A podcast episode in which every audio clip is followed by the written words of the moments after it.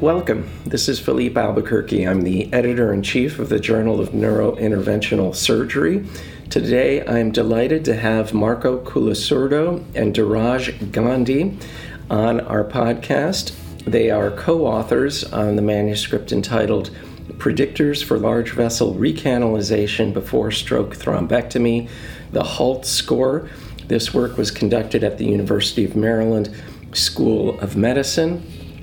Welcome, Marco and Dheeraj. Thank you again for joining us. Thank you, Felipe, for inviting us. Uh, it's really our honor to be here. Thank you. It's a pleasure. Prior to our discussion, I would like to have a word from our sponsors. Rapid Medical pioneers the only responsive neurovascular devices for greater control of procedural success. Now, with best in class deliverability, the Tigertriever 17 adjustable clot retriever provides the lowest delivery forces across 3 millimeter devices. Combined with the unique ability to reduce the device during retrieval, why choose between safety and efficacy when you can achieve both?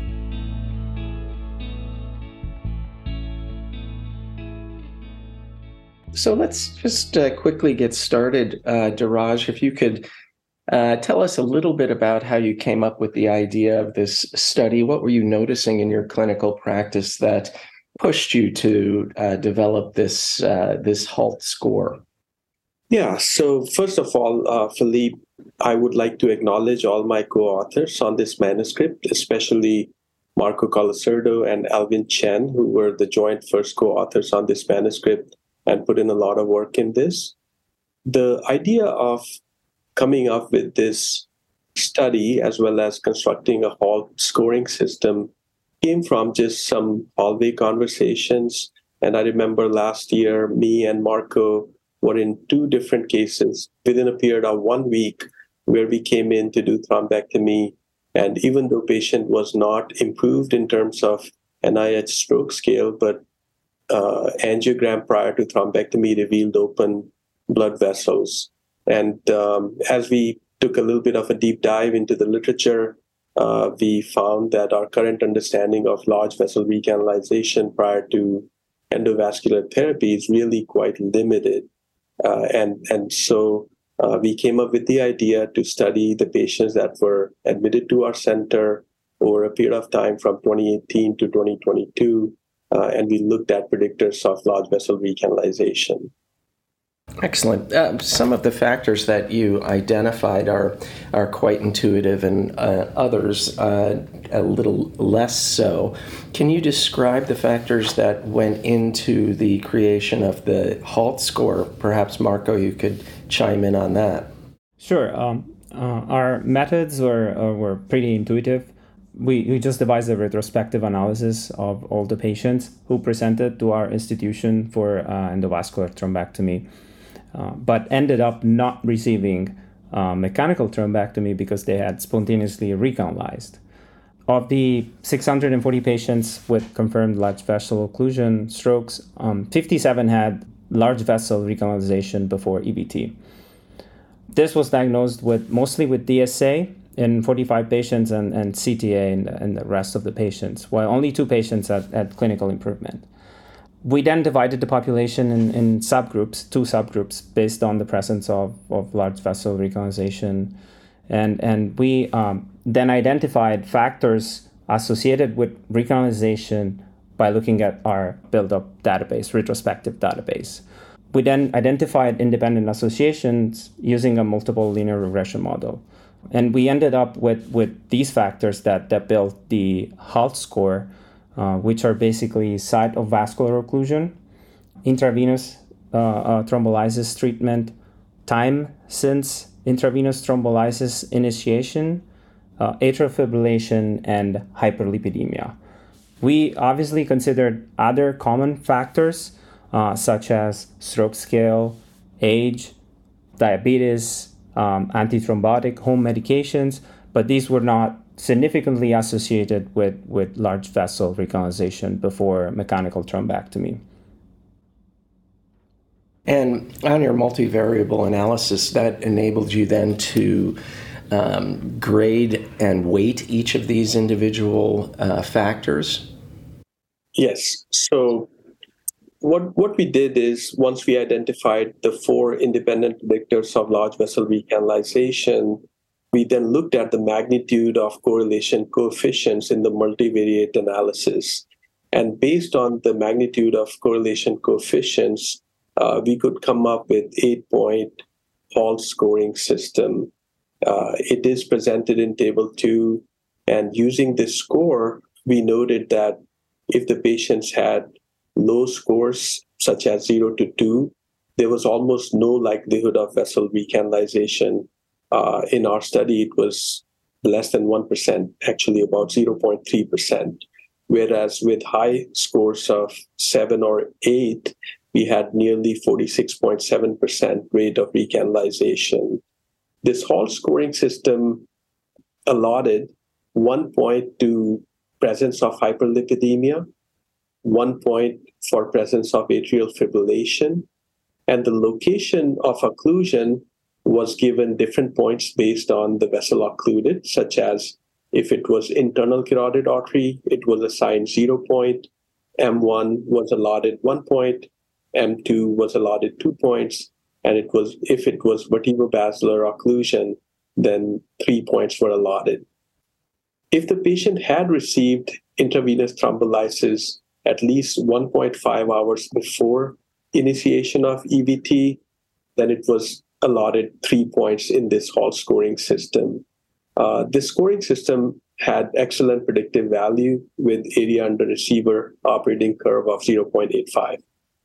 That's fantastic. It, um, I found this to be quite uh, interesting, though, as I mentioned at the outset, and Marco, perhaps you can weigh in here. Some of these factors were a little counterintuitive. One was the hyperlipidemia. Perhaps you can discuss a bit in greater detail how this particular factor uh, could be predictive of uh, large vessel recanalization. The mechanism behind uh, the association between uh, hyperlipidemia and higher rates of, of recanalization is unclear to us. It could be associated uh, with certain clot composition profiles uh, that can be more favorable to lysis, um, which is probably also the same mechanism uh, through which atrial fibrillation also comes into the scoring system. Um, on the other end, um, it could also be biased by prior use of statins. Although hyperlipidemia is uh, among the major risk factors for adverse outcome in uh, cardiovascular and cerebrovascular diseases, uh, positive association with the use of statins um, has been seen with a greater proportion of good outcomes in patients undergoing mechanical thrombectomy uh, by, by also recent studies. Um, so definitely uh, regarding the role of hyperlipidemia, future studies are, are required to explore the pathophysiological mechanism underlying these factors. Certainly, yeah, especially since it's such a common underlying disease process for, well, uh, all over the world, but specifically in the American population. Dheeraj, you did mention in uh, your introduction that the diversity of your patient characteristics that are admitted to your institution improves the generalizability of your predictive model. Can you discuss this in a little bit greater detail? Yes. So we have a hybrid hub and spoke as well as direct admission model at our hospital. And uh, in particular, in this study, 63.4% of patients were transferred over to our institution from other spoke hospitals or other nearby hospitals that called us for endovascular therapy. And 36.4% of our patients presented in house to our emergency department. Uh, we have a, an emergency bypass in place in Baltimore, just like many other big cities. And if the patient is within 30 minutes of transfer time to our institution and have LAMS score of four or five, they are brought directly uh, to our comprehensive uh, stroke center. So we have a nice mix of patients that have presented directly to our hospital as well as those that were transferred in. And within both of these subgroups, about half or maybe a little over 45% were administered TPA when patients were transferred over from other institution, and about 40% of patients that presented to our institution received TPA. So when we look at the study population, it's a very nice mix of real world data that is expected to be seen at most institutions. And also, I will add that if you look at the histogram uh, in the supplemental materials, there's a wide variability of patients in, in terms of receiving TPA. Uh, so some, and then it range, ranges from 30 minutes to over five hours. So uh, we have a, nice mix of patient population that should improve generalizability of our results. Excellent. Um, yeah, I found that to be um, to be I think essential in the manuscript that it really is a diverse patient population, including some that have not received IV TPA. Marco, perhaps you could discuss how this model may guide the neurointerventionalist on when to perform repeat imaging uh, especially uh, in the setting of uh, patients in your study who did have large vessel recanalization, but the vast majority of them did not show a significant change in neurological outcome. Sure. So this is a actually a great point. Um, one of the variables that we analyzed was clinical improvement, and uh, we also attempted to build a flowchart uh, that can guide uh, interventionalists for um, repeating vessel imaging in, in acute large vessel occlusions.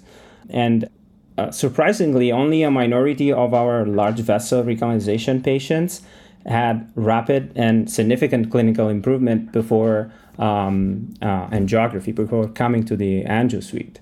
Um, and, and based on this finding, we also thought that comparing clinical improvement in patients who went for EVT uh, and actually uh, had mechanical thrombectomy would, would yield very small differences. So, from our study, we are actually finding that lack of stroke, stroke scale improvement does not necessarily imply uh, lack of large vessel recanalization.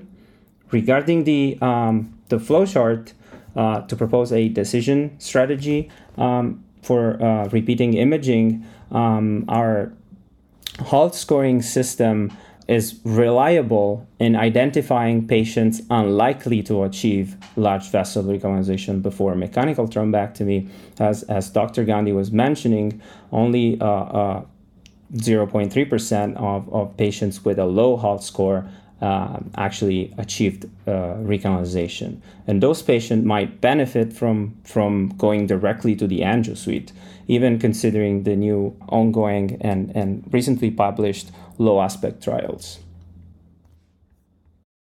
Yeah, another thing I found interesting was that you you discussed that this work could potentially guide patient selection for future trials on bridging thrombolysis. Dheeraj, maybe you could weigh in on this and, and perhaps tie TNK into this and, and, and how perhaps the, the HALT score would have to be modified with uh, the ongoing usage of TNK in many centers now. Yes, certainly. Of course, there have been a number of trials that have looked at the utility of bridging thrombolysis uh, versus direct to angiography uh, and thrombolysis approach. Uh, many of these studies have failed to show superiority of one versus the other. Um, and so when it when it comes to uh, performing bridging thrombolysis, a number of factors uh, perhaps uh, could be important in this decision making. Uh, on one hand of this, on, on one side of the spectrum would be patients such as those with very large clot burdens, like internal carotid artery occlusion that presents to your emergency department. If you look at our HALT scoring system, a patient like that has virtually zero chance of being recanalized within the time frame that you would take these patients for endovascular thrombectomy. So what our HALT scoring system could do in future is to identify such populations that are unlikely to have any benefit or very low benefit from uh, bridging thrombolysis, perhaps those patients would be more appropriate to go directly to endovascular therapy. Such type of sophisticated modeling has not been performed uh, to date in the bridging thrombolysis trial. So that is uh, what we hope that once we externally validate or if there's external validation of HALT scoring system, this type of information could guide uh, the construct of future bridging thrombolysis trial.